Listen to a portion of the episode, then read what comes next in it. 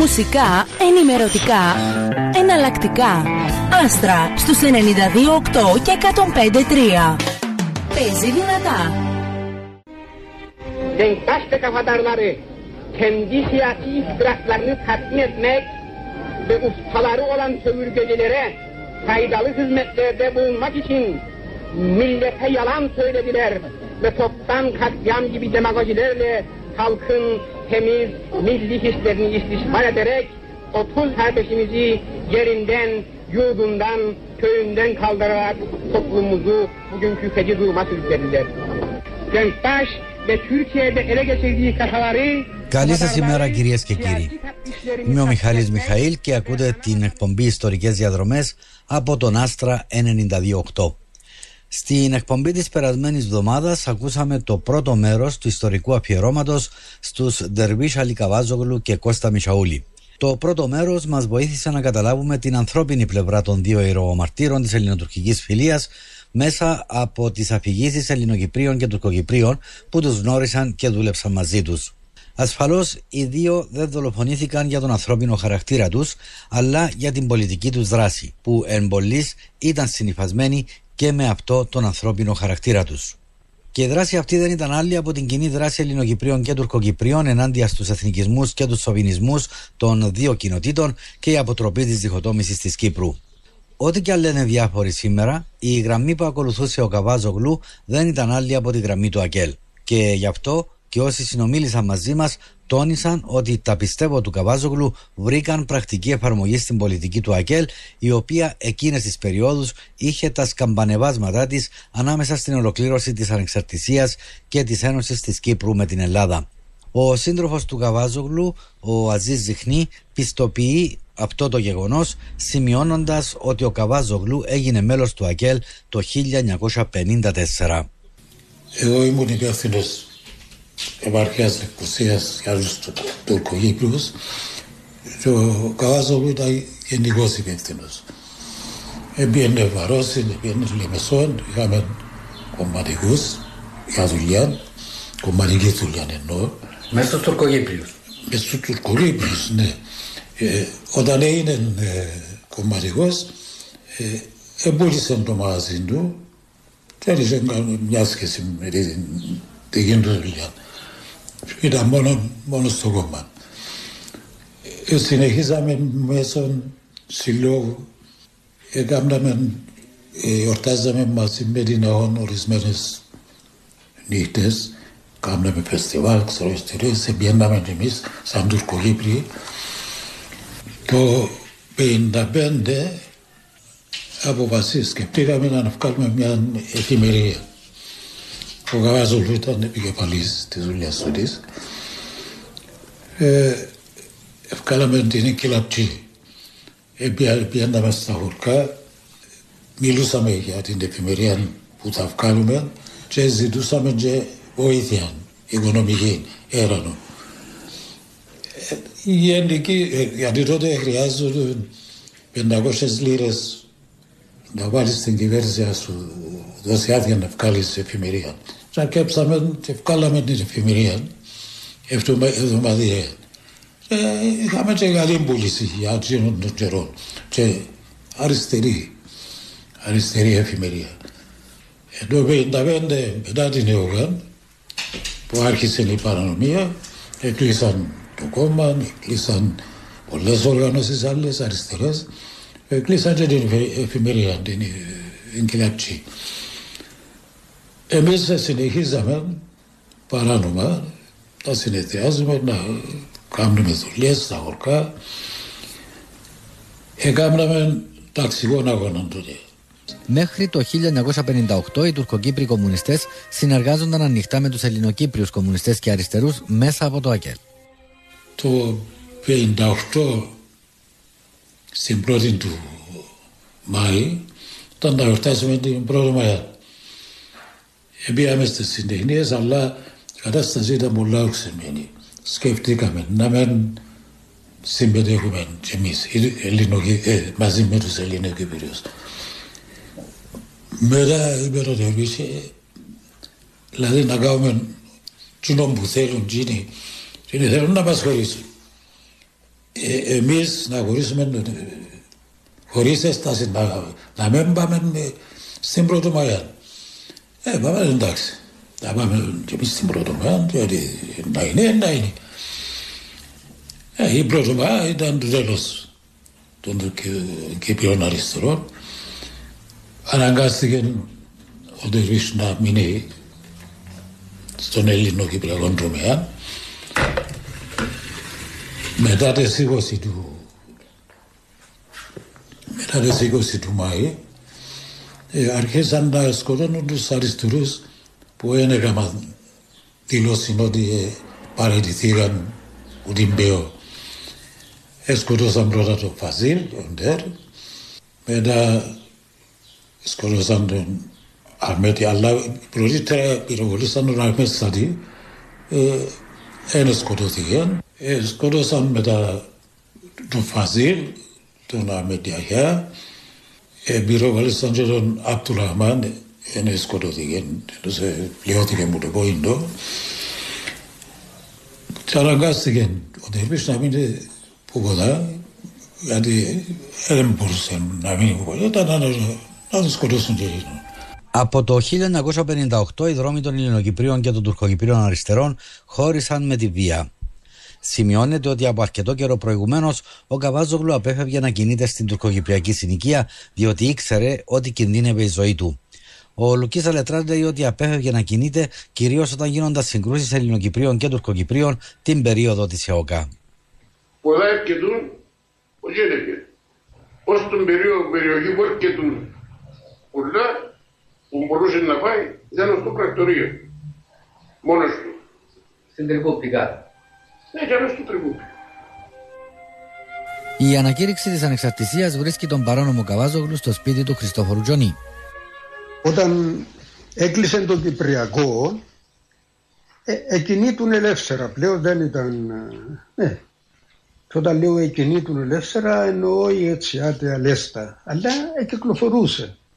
Ερχόνταν ας πούμε δαμέ, είτε ήταν ο Δώρος με το Δημητράκη, ή ήταν ο Κόκος ο Βάσου, ή ήταν ο, ο Βανέζος, ή ήταν ο, πώς το λες, ο, κάποιοι άλλοι ας πούμε, και ο οποίοι τον επέρναν μαζί τους, πήγαιναν στο σπίτι τους να φάνε, να πιούν, ξέρω εγώ, να κάνουν ή να πάσουν στη θάλασσα. Η περίοδος σε εισαγωγικά της ηρεμίας δεν κράτησε για πολύ. Η κατάσταση μεταξύ των Ελληνοκυπρίων και των Τουρκοκυπρίων άρχισε να οξύνεται και τα πράγματα οδηγούνται στις διακοινωτικές συγκρούσεις του Δεκέμβρη του 1963 και των πρώτων μηνών του 1964. Οι Τουρκοκύπροι αριστεροί είχαν να αντιμετωπίσουν και την ένοπλη βία της TMT, η οποία εκτελούσε κάθε προοδευτικό Τουρκοκύπριο που στεκόταν απέναντι στα διχοτομικά του σχέδια. Τον Τερβίς μετά το, μετά το 60 έμπαιναν να κάθηκαν ένα μήνα επαφή με το κόμμα δεν είχα διότι επόμασταν, παρακολουθούσαν μας. Καταλαβαίνουμε τότε είχαν την TMT ανθρώπους πίσω μας.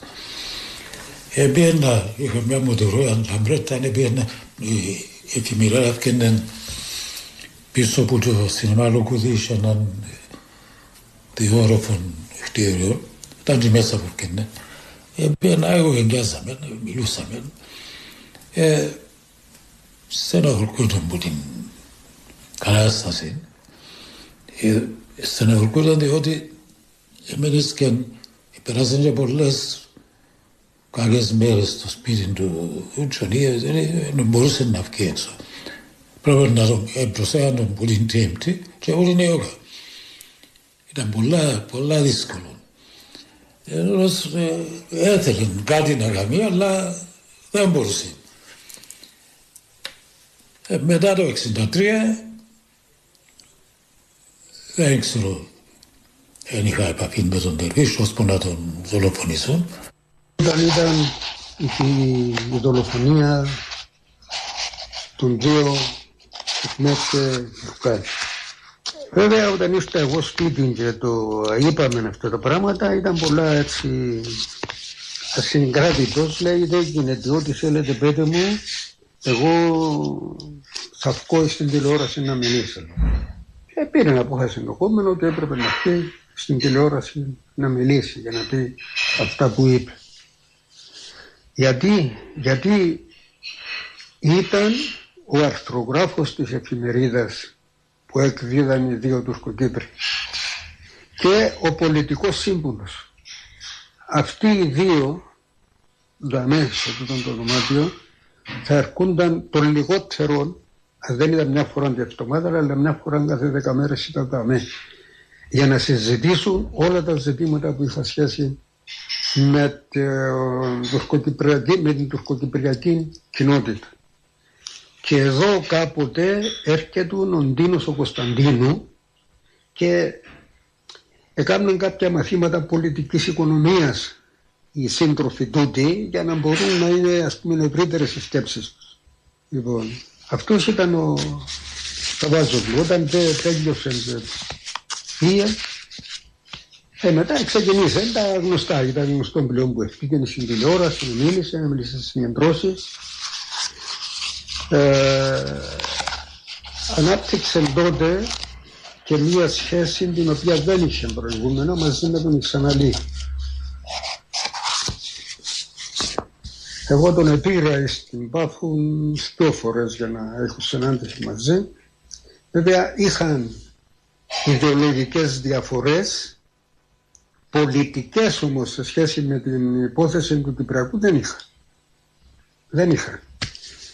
Και η κόρη του Ξαναλή όταν εγώ κάθομαι στο αυτόν και περίμενα τους να τελειώσουν την κουβέντα τους λέει μου κύριε Τσονίλαλο σε αυτό να με ξέρεις ε, θα σε παρακαλέσω να είσαι όσο το δυνατόν περισσότερο προσεκτικός με τον Καβάζοκλου να τον προσέχετε γιατί είναι κεφάλαιο για την Κύπρο να μην χαθεί αυτό το κεφάλαιο η Καλοδότη Τζονή θυμάται ότι οι συγκρούσεις μεταξύ Ελληνοκυπρίων και Τουρκοκυπρίων τόσο στην περίοδο της ΕΟΚΑ όσο και αργότερα ενοχλούσαν και στεναχωρούσαν πολύ τον Καβάζογλου. Για να λυθεί το Κυπριακό έπρεπε οι δύο κοινότητες να τα βρουν και να ζήσουν μαζί.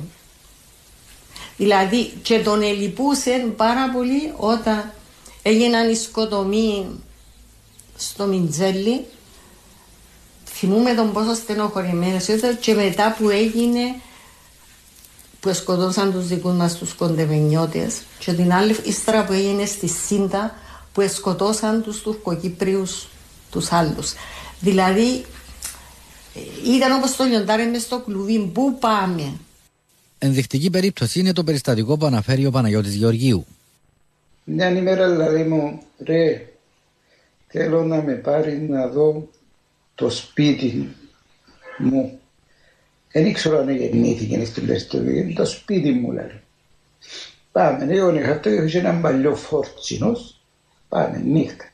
Λάθος, λάθος Επίαμε στην περιστερονοποιή, διότι εγώ είμαι που η μιλιά και ήταν κοντά στο χορκό μου και έξερα. Τα πήγαμε τα χαλασμένο στο σπίτι του τα χειμώνας κατέγεν κάτω και ως οδηγά έω και γυρών έκλαψε. Ήρθεν και πιάνε από το τον Τζέρσο. Έτες πάλι καρκές δηλαδή μου. Έτες πάλι. Εγώ ήμουν και στρατιωτικός τότες. Δεν είμαι στρατιωτικός δηλαδή. Αλλά τότες με διαταγή του κόμματος ο Παύλος Γεωργιούς συγκεκριμένα για να λαλούμε και το όνομα Μακαρίτης είχα αποστολή και μπήκα μαζί τους και ήμουν και αξιωματικός στο στρατό. με και έσουσε με ρίχα μου, έτες καρκές σας ρε. Yo γέλασα, εκλαίνω. Η δράση του Καβάζογλου που εγκαινιάστηκε μετά τα γεγονότα, οι ανοιχτές συγκεντρώσεις που πραγματοποιούσε και οι εμφανίσεις τους στην τηλεόραση ενοχλούσαν τους εθνικιστές και σοβινιστές της τουρκοκυπριακής κοινότητας. Είχαν τρομοκρατηθεί τόσο μπότσι οι εξτρεμιστές όσον και ποδά ότι ο κόσμος όταν άρχισε να φκένει και να μιλά και να λέει και να που επίστευε για την ελληνοτουρκική φιλία και ξέρω εγώ είχαν φοβηθεί και έπρεπε να του κλείσουν το στόμα όπως έγινε. Η παρουσία του Καβάζογλου στην ελληνική περιοχή φαίνεται ότι ενοχλούσε και την αστυνομία της Δημοκρατίας. Είναι σημαντικό ότι με όσους ανθρώπους του άμεσου περιβάλλοντος του μιλήσαμε, μας τόνισαν ότι η αστυνομία αντί να τον προσέχει, τον παρακολουθούσε. Η Ανδριάνα Μιχαούλη είναι κατηγορηματική. Επειδή ε, ε, η αστυνομία δική μας επιδίωκε και για τον και έχει εμπιστοσύνη η αστυνομία μας για τον Καβάζογλου. Ε, γι' αυτόν πόντε χτας, όταν τούτος έφυγαν και μίλανε στην τηλεόραση, πήγαινε στα ορκά και μίλα, πήγαινε στις πόλεις και μίλα, ανησύχησαν οι TMT και οργάνωσε μια ομάδα, 100 δέχτηκε τότε, 100 πρόσωπα που ορκιστήκαν ότι πρέπει να τον σκοτώσει. Σε συνεργασία με τους κάτσες δηλαδή οι οποίοι τον παρακολουθούσαν κάθε του βήμα και ρωτήσαν τους άλλους που ζει. Για να είμαστε τέλεια ειλικρινείς. Εγώ ξέρω ότι είμαστε στο στόχαστρο καθημερινά. Ξέρω ότι είχαν εντολές να μας παρακολουθούν γιατί ε, κάποτε τυχαίνει ας πούμε μέσα σε κανέναν από τούτους να βρεις και να έχει και την ανθρωπιά. Και εγώ επειδή είχα κάποιες σχέσεις μαζί με κάποιους αστυνομικούς, αυτό μου το λέγανε καθημερινά. Ύστερα ε, ήμουν και ο εκπρόσωπος του κόμματος έναντι της αστυνομίας, για λόγω του δηλαδή. Πήγαινα, συνεργάζομαι μαζί με τον Ρίγαν. Ο Ρίγας ήταν ο υπεύθυνος της ΚΙΠ στην περίοδο Τζίνι και είχα και πιο φορές συνάντηση με τον Γιωκάτσι για αυτό το πράγμα για τη διαφύλαξη του δηλαδή, για την ασφάλεια του. Ε, αλλά τίποτε δεν ήταν. Που παρακολουθούσαν το σπίτι μου. Όχι μόνο οι Τουρκοκυπροί, αλλά και οι άνθρωποι του Γιορκάτσι. Έρχονταν από την πάνω μερκάν του δρόμου και ρίχναν τα φώτα τους προβολής στον αυτοκινήτο μέσα στο σπίτι, αφού τους εθωρούσαμε. Θέλω να σου πω, περάσαμε όλη την παρανομία σε τούτες τις καταστάσεις τις άσχημες. Και ύστερα που έφτιανε έξω, αφού φέρναν τον αυτοκίνητα του Γιορκάτσιος να με υποξοποσώπας. Εφανερά δηλαδή. Ναι, αφού δωρούσαμε του και ή υπό πάνω και παρακολουθούσαν το σπίτι μας, ποιος ήταν να μπει και ποιος να βγει. Έτσι από τη μια παρακολουθούσαν τον και από την άλλη. Η δράση του Καβάζογλου δεν περιοριζόταν μόνο στον πολιτικό τομέα. Μία από τις άγνωστες πτυχέ της δράσης του ήταν η προσπάθεια του να ανοίξει ένα δημοτικό σχολείο στο Δάλι για να μορφώνονται τα παιδιά των Τουρκοκυπρίων της περιοχής.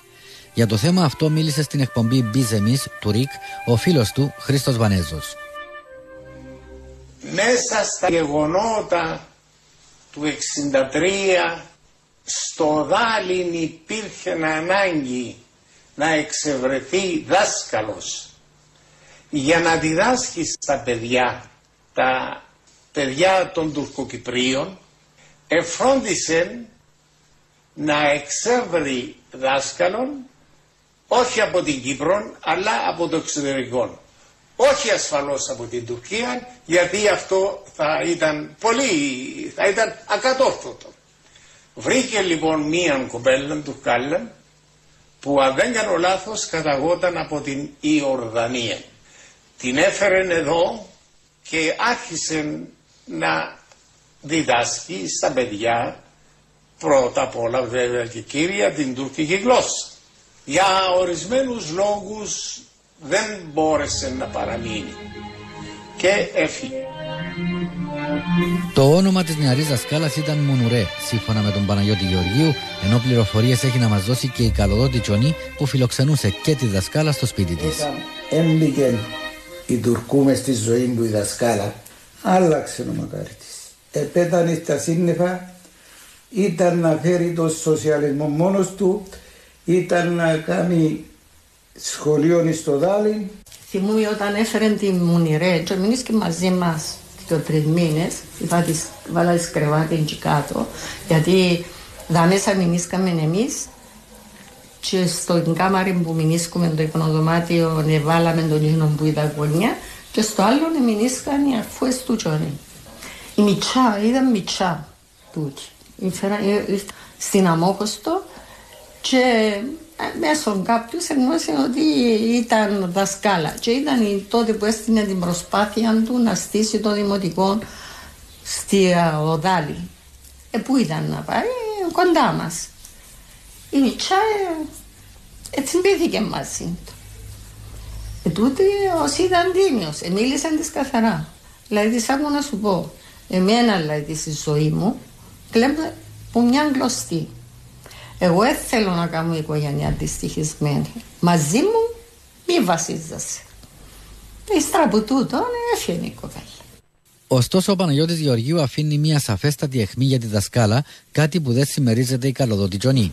Και εγώ πιστεύω σίγουρα ότι η Τουρκού ήταν βαρθή και εκείνη που οργάνωσε τη δολοφονία το μεγαλύτερο του τελευταίου.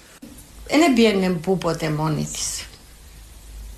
Μόνη της δεν έπιανε διότι είπα σου, ήρθε που την Αμόχωστο, ήταν στο Λίβανο, ήρθε στην Αμόχωστο με την οικογένεια της, κάπου ευρέθηκε για να είχε κάποια να πιστεύω εγώ, για να είχε κάποια να αναμειξεί, πρέπει να μπορεί να κυκλοφορεί. Φου που ποτέ δεν έπαιρνε μόνη της. Δηλαδή, αν την έπαιρνε στο γάλι, ήταν η που δεν πήγαινε 15-20 μέρες, ούτε και τόσες. Και μετά έφερνε την ο ίδιος που το δάλες σπίτι. Και όπου πήγαιναμε, εμεί ε, λέω, καιρό που είναι μαζί μας δύο μήνες, τρεις μήνες, δεν ε, κυκλοφορούσε. Ήταν άνθρωπος που είχε έτσι έξω επαφές για να το, για να το συνδέσεις του το πράγμα. Από τα γεγονότα του 63-64 και μετά, κάθε μέρα που περνούσε έφερνε τον Τερβίσι πιο κοντά στο θάνατο.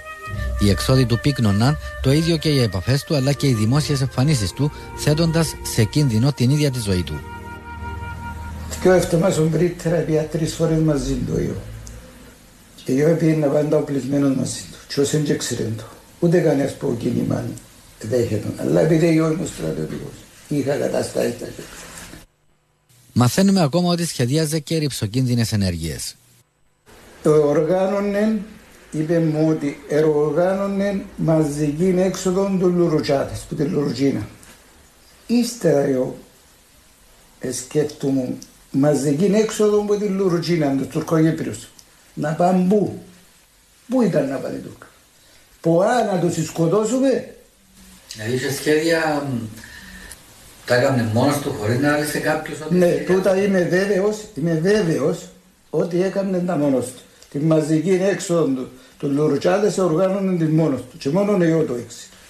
Δεν ξέρω αν ήξερα η συντροφή, αλλά ο τρόπος που ενέργανε, επειδή ήμουν ο πιο κολλητός του εγώ, που ήμουν κοντά του, ελάλε μου πολλά τα πράγματα τα ρηψοκίνδυνα. Και όλα αυτά γίνονταν χωρίς να ενημερώνει το κόμμα. Όπως δεν το ενημέρωσε και για άλλες ενεργειέ του, όπως ήταν οι συναντήσεις που είχε σε διάφορες τοποθεσίες με άγνωστους Τουρκοκύπριους. Αυτό επιβεβαιώνουν και τα στελέχη που είχαν ως αποστολή την ασφάλεια του Καβάζογλου. Μερίδιο ευθύνης όμως έχουν και όσοι πήγαιναν μαζί του. Όταν τον σκοτώσαν και ύστερα, έμαθα ότι ανθρώπους που τον διούσαμε και παίρναν τον, σταμάταν και πέρα πιάνε τους Τουρκοκύπριους.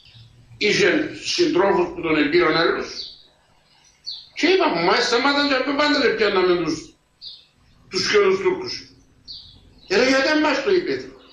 Και ύστερα φάμε κριτική στην Κεντρική Επιτροπή ότι δεν έλαβαμε τα προσήκοντα μέτρα προστασίας. Πώς θα τα κάνεις αν ξέρεις. Έγινε ένας που τον έγινε. Πήραν τον πεντέξει συντροφή διάφορες, διάφορες περιπτώσεις. Και πάντα επέρναν τον, επί έναν έρχοντα. Έναν αφέραν καμιά ημέρα ρήματα, ρήμα και σταματούμε στην στην τούτε και στη Λουρουτζίνα και πιάνουμε Τουρκούς μαζί μας. Διότι εγώ ειλικρινά σου λέω, αν έξερα ότι ήταν να σταματήσει, γιατί να το έχω κι άλλο αυτοκίνητο να πάει; Γιατί να το έχω κι άλλο άνθρωπο; Τη στράτα δεν ξέρει τι.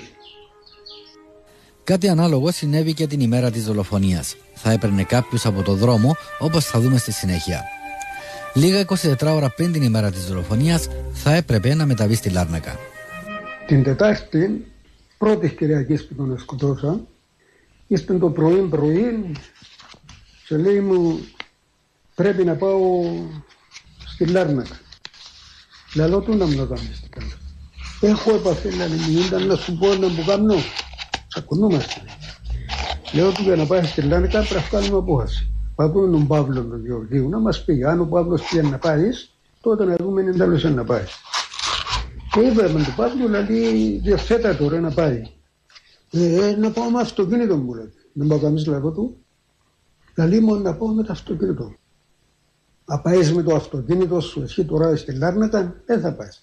Αν θέλεις να πάεις στη Λάμιτα, έμπαμε στο αυτοκίνητο μου να σε πάρω εγώ Θα σε πάρω. Έμπηκε μέσα στο αυτοκίνητο, μου τρομμένος, εξετοίμαζε, με φώναζε.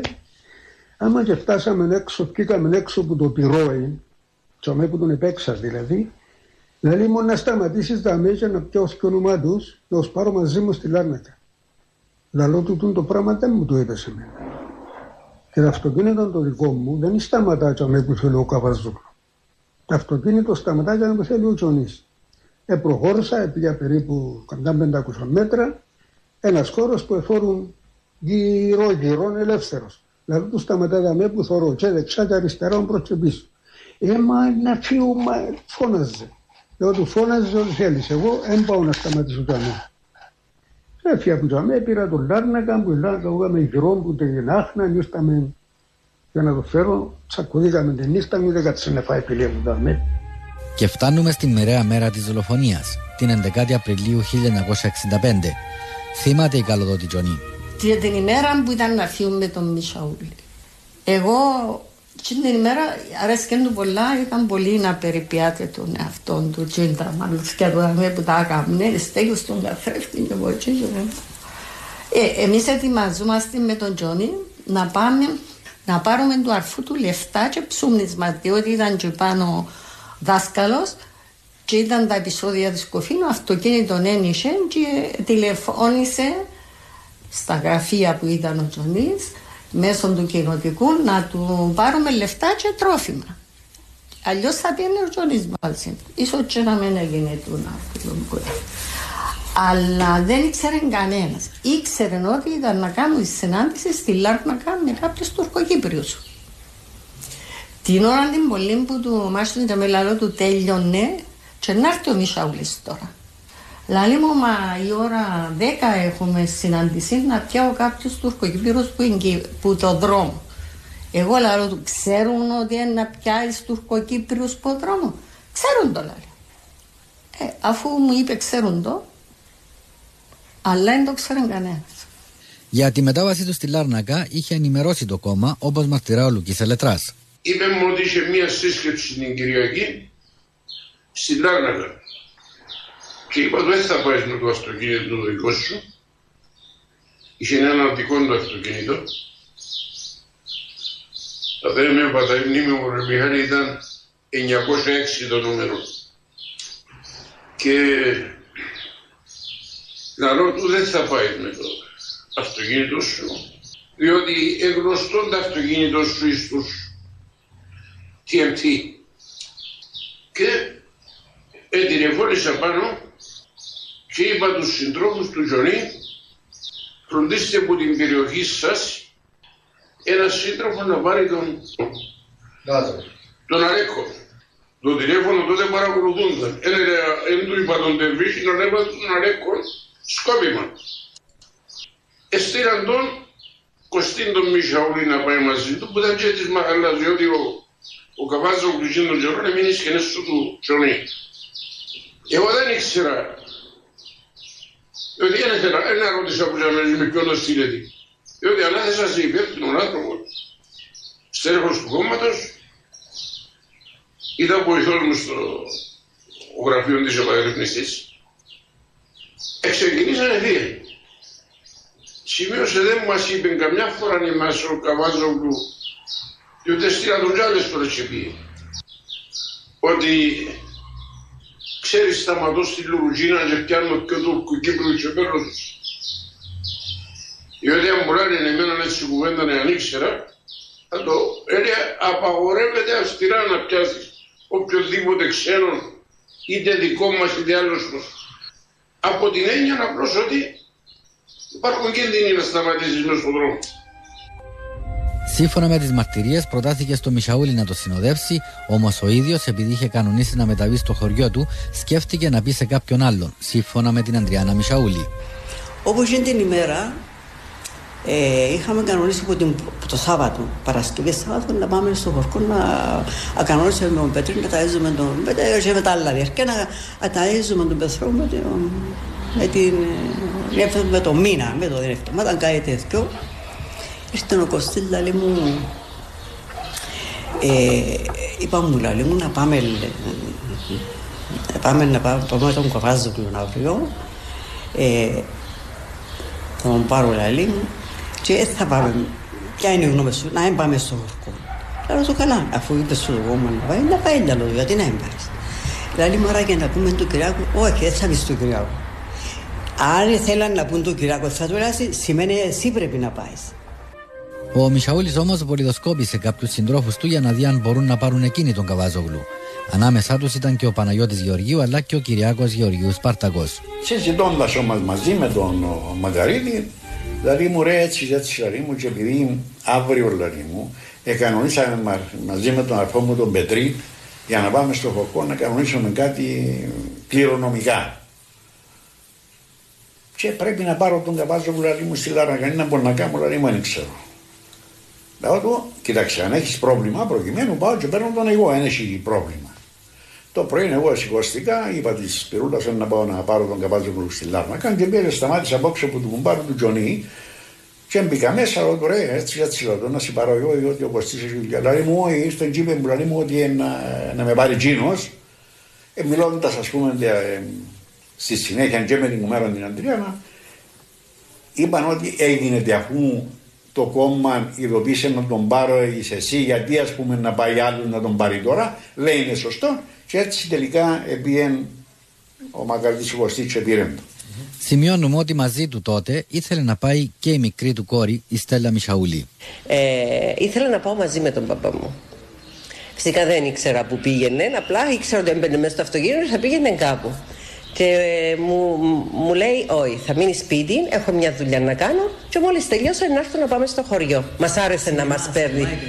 Μας άρεσε να μας παίρνει στο χωριό. Και μείναμε στο σπίτι με την προπόθεση ότι θα τέλειωνε κανονικά στην ώρα τους και θα ερχόταν να μας πάρει περίπατο. Οι δύο σύντροφοι ξεκίνησαν για την αποστολή τους.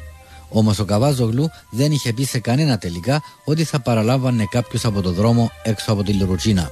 Τούτη που του εστίσαν την ενέδρα εφέραν του δίσεν κάτι που ήθελαν να βγάλουν άδειες αυτοκινήτων κυκλοφορίας και ξέρω εγώ και ανανέωσης αδειών τους να που ήταν. Και επειδή τους είχε σχέσεις μαζί με τον βουλευτή του τον που σου είπα προηγούμενο πως τον Παναγίδη τον βοήθαν ο Παναγίδης. Έλεγαν του ας πούμε και εκείνος ο Παναγίδης βοήθαν τον λόγω των μέσων που είχε ήταν να τους δω τις ασφάλειε τους και τις άδειες τους. Λέω τον είναι έτσι να έρθουν στη Λευκοσία να σπέουν. Αφού έρχονται, γιατί δεν έρχονται στη Λευκοσία να σπέουν. Γίνεται αυτό το πράγμα. Δεν τα είπα το του Παύλου. Εγώ λέω το έτσι έτσι, σε μαλλώσαμε. Εντάξει, την Σαββάτο πρέπει να πάω την Κυριακή Λαλή στη Λάρνακα. Έχω επαφή μαζί με τον Κεμάλη. Είπε με το όνομα, παρόν τα ψέματα του δηλαδή. Ο Κεμάλ είναι ο οποίος είναι στα Περβόλια. Όταν είναι στα Περβόλια, ένας σύντροφος, τον οποίο σκοτώσαν ύστερα οι Τουρκοκύπροι. Λέγα σύντροφος με τα όλα. Και πρέπει να πάμε. Ελαλό του ρε, εγώ να πάω ενώ ο ερφός μου δάσκαλος στη χειροκροτία πιο κάτω, έγκρατη παράδεση, θα του το πω παράδειγμα, το αλλάξω τσέκιν και πρέπει να πάω το πρωί. Έγινε τελαλό του. Δεν τέλος να διευθέτηση, είναι από το Ολύμπιο. Ε, είπαμε το Ολύμπιο, ο Ολύμπιος είχε κάπου μια δουλειά και τελικά καταλήξαμε στον Κωστή, ο οποίος ήθελε να πάει στο χορκόντο, αλλά λέει εντάξει, αφού δεν μπορείτε εσείς, ε, να πάω εγώ. Εγώ, σαν το βλάκα, δεν του είπα ρε, του Κωστή ρε, κουμπάρε, έχει υπόψη σου. Δεν σταματήσει τσάμε που έρθει καλά. Επειδή εγώ έφυγα, εν τω μεταξύ, τούτος ώσπου να σηκωστεί, να ξοπιστεί, να σαστεί, ξέρω εγώ, εγώ έφυγα η ώρα 8, έφυγα από σπίτι και πήγα στη, στη Λάγια για την ακρίβεια. Ε, ώσπου να στραβοποιήσω έμαθα τα νέα. Και φάνηκε καθαρά ότι δεν είχε τίποτε έγνοια επαγρύπνησης παρόλο που είχε και παράνομα σπίτι του μηχανισμού ο Μιχαούλης. Πρώτα απ' όλα σταμάτησε και έσβησε το αυτοκίνητο. Ε, δεν επιτρέπεται σε έτσι στιγμές. Γιατί αν το είχε το αυτοκίνητο αναμένο και είχε την πρώτη μέσα, την ώρα που ήρθαν τζαμέ και να ξαπολύσει απλώς το πόδι του, σαν να χτυπήσει το περίστροφο και αφή. Και μπορούσε να την γλιτώσει. Κάτσε τζαμέ και περίμενε, ήρθαν, τάγκα, τάγκα, βάλαν κάτι. δεν έβαλε κακό στο μυαλό του. Ήταν πολύ καλός συνάντο. Έτσι τον ελέγαμε. Γι' αυτό δεν επέρασε από το μυαλό του να πάρει μέτρα προφύλαξης και συνέβη και αυτό όπως συνέβη. Τα κακά μαντάτα δεν άργησαν να έρθουν. Ε, ήμουν σπίτι εγώ. Εγώ πήγα να δω μια γειτόνισσα σαν που ήρθε στην Ελλάδα. Και την ώρα που έρχομαι εγώ, ήρθα στην φωνάξα μου, «Μαμά, θέλω σε ήρθε η αστυνομία και θέλεις». «Άμα κυρία μου ήρθε η αστυνομία και θέλεις με». Είσαι δέχτηκα τα εγώ. Λάλη μου, πού είναι ο άντρας σου; Και εγώ και είχα εμπιστοσύνη. Λέω του, γιατί να μου θέλει τον άντρα μου; Λέει μου, ε, θέλαμε να μάθουμε πού επίε. Λέω του, δεν χρειάζεται να μάθετε πού επίε. Πείτε μου, τι το θέλετε, έγινε και τίποτε; Λάλη μου, δεν έγινε και τίποτε, λάλη μου, αλλά επιάνει τον η αστυνομία, λάλη μου, γιατί δεν είσαι ένα κυκλοφορίας. Λάλο του, εγώ πρώτα πρώτα ευκάλαμε την προχτές στην άδεια κυκλοφορίας και να μου ψέματα. Ε, ε, συνέβη και τίποτα άλλο, όχι δεν είπατε, συνέβη και τίποτα. Και σηκωθήκαν και φίαση. Δεν την ώρα εγώ, ε, μου πας στα κάρβουνα. Έμπαινα, έφκαινα, έμπαινα, έφκαινα. Όπως είναι την ώρα, ε, ήρθε ο Πετρής. Λαλή μου, κάτι συνέβη και με τον Κωστή. Λαλό του είναι πεθαίνει, δεν συνέβη και τίποτα, λαλό του απλώς ήρθε η αστυνομία, αλλά αν ήταν θα μου έλεγε. Ύστερα εντωμεταξύ ήρθε και η βιονούλα του Κατσούα, που την πόρτα. Και ήρθε και η αστυνομία. Άμα και δεν γίνει βιονούλα και ήρθε, έπιανε τον αστυνομικό, μα ήταν να πνίξω. Λέω του, γιατί δεν μου το είπες, λαλό του εγώ. Δηλαδή μου ευκαινούλα, ε, έπαιξαν το. Αλλά εν τω μεταξύ, έπιανε ο αστυνομικό, εγώ στο Ζάτο, λαλή μου, με, με τη στάση που σε είδαμε, λαλή μου, πρόσχαρη χαμογελαστή και εγώ δεν ήθελα να δείξω ότι υποψιάζομαι τίποτε. Λαλή μου δεν μπορούσαμε να σου πούμε, να υπάθυνες κάτι. Το γεγονός ότι ήρθε η αστυνομία στο σπίτι για μας τους μικρές δεν ήταν τίποτε. Αλλά όταν είδαμε ότι ήρθε η, η συντρόφη μας, ο Κατσουρίδης, η γυναίκα του, ο, ε, ο Τζονής, δηλαδή εκείνη που ήταν κοντά στην, ναι, ο κύκλος που ήταν κοντά στην οικογένεια μας, ε, τότε καταλάβαμε κάτι συνέβαινε. Και εμείς πάλι δεν, εννο... δεν μπορούσαμε να εννοήσουμε τη λέξη θάνατος. Εγώ τη φωτογραφία που είναι αγκαλιασμένη με τα αίματα στο πρόσωπο, στο κορμί τους, δεν μου την είχαν κρύψει, δεν την είχαν δει. Και την είδα για πρώτη φορά όταν ήμουν φοιτήτρια στην τότε Σοβιετική Ένωση. Είχα πάθει σοκ. Επία ο Ρόης Ανάβρουδο Γιάννη Κατσουρίδη που ήταν, είμαστε τα τρία μέλη της επαγρύπνησης του κεντρικού γραφείου, αφού ο Πάπος έλειπε, έλειπε. Επία στον Ολύμπιο, τώρα του λέει, έτσι έτσι, και πάμε να δούμε, διότι έχω έννοια να πάει και πάω μας τους. Και βάλα το μέσα στο αυτοκίνητο, και επίαμε. Όταν κοντέψαμε για μένα, ο αστυνόμος να μας απαγορεύεται. Να ρωτήσω δεν απαγορεύεται την παιδεία του. Έως να πάω να δω ποιος είναι σκοτωμένοι. Και είπα του είμαι υπεύθυνος της Κεντρικής Επιτροπής του ΑΚΕ. Η δολοφονία των δύο αγωνιστών βήθησε στο πένθος ολόκληρη την Κύπρο, με εξαίρεση τους εθνικιστές και τους σοβινιστές, ιδιαίτερα στην τουρκοκυπριακή κοινότητα. Ακόμα και η εφημερίδα Μάχη του Νίκου Σαμψόν έδωσε μεγάλη έμφαση στη δράση των δύο, ιδιαίτερα του Καβάζογλου και μεταφέραμε τους πάνω στο Μπεό. Είναι λαϊκό προσκύνημα εκεί πάνω. Χιλιάδες κόσμος. Το Μιχαούλη είπαμε θα έχουμε τον Δανέ στο νεκροταφείο της χώρας. Τον Καβάζο που είναι χώρα. Κάποιος σύνδρομος αισθημήθη ότι στο Δάνη είχε νεκροταφείο τουρκικό. Και αποφασίσαμε να μπορούμε και να θάψουμε επίε χιλιάδες κόσμος και στην κηδεία του Κωστή του Μισιαούιστο δαμέ και στην κηδεία του Καβάζογλου. Κάποιοι υποστηρίζουν ότι ο Καβάζογλου βρισκόταν σε δυσμένεια λόγω της αντίθεσης του στη θέση του Ακέλ που τασσόταν υπέρ της Ένωσης. Ο Χρήστος Βανέζος αναφέρει ότι αυτή η θέση του Ακέλ ενοχλούσε τον Καβάζογλου.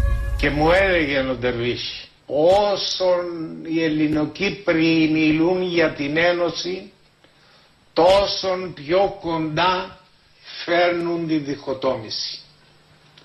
Ο Αζίζ Ζεχλή σημειώνει ότι μέχρι την ανεξαρτησία ο στόχος της Ένωσης δεν ενοχλούσε τους Τουρκοκύπριους ούτε τον Καβάζογλου. Καμιά διαφορά δεν είχαμε στη γραμμή της Ένωσης μαζί, μαζί με το κόμμα. Μετά το 60 που ήταν η δημοκρατία, αν ήμουν και εγώ, θα έλεγαν αφού είμαστε δημοκρατία, πρέπει να αλλάξουμε. Δεν ξέρω, δεν μου μίλησε γι' αυτό. Ε, είχε διαφορά διότι το κόμμα ενάλλαξε την τακτική της Ένωσης τότε. Ε, αλλά αν είχε και διάφορα μπας την τακτική, ε, στα άλλα όλα δεν πιστεύω να έχει, να έχει διάφορα με το κόμμα ε, ο Καβαζόλου. Επίσης μου είμαι σίγουρος, αλλά ξέρω καλά, είμαι σαν που να ξέρω τον εαυτό μου ότι αν είσαι διαφορά μόνο μετά το 60 το, που ηρήθηκε η δημοκρατία αν είσαι άλλη σκέψη για την τακτική της Ένωσης. Το σύνθημα της Ένωσης μετά το 60 έκαμε και πολύ ζημιά ε, μέσα στους Τουρκοκύπριους. Τούτον ε, δυσκολεύει να δουλέψεις μέσα στον τουρκοκυπριακό τομέα. Mm-hmm. Μπορεί πάση στη βάση αυτή να σκέφτεται και λένε να μην βγάλουμε μπροστά το σύστημα ένωσης. Άλλον πρόβλημα δεν νομίζω να έχει με το κόμμα. Και έδωσε τη ζωή του για τις κομματικές δουλειές, τις πιο κοινότητες. Είναι το κόμμα που τον έκαμε καλά σε όλο. Διαφωνία μπορούν να υπήρχαν. Αλλά τελικά ο Καβάζος του πάντα συμμορφώνεται με τις αποφάσεις του κόμματος. Η διαφωνία του ήταν να μην, να μην υπερτονίζουμε την ελληνικότητα. Να μιλούμε οι Κύπροι.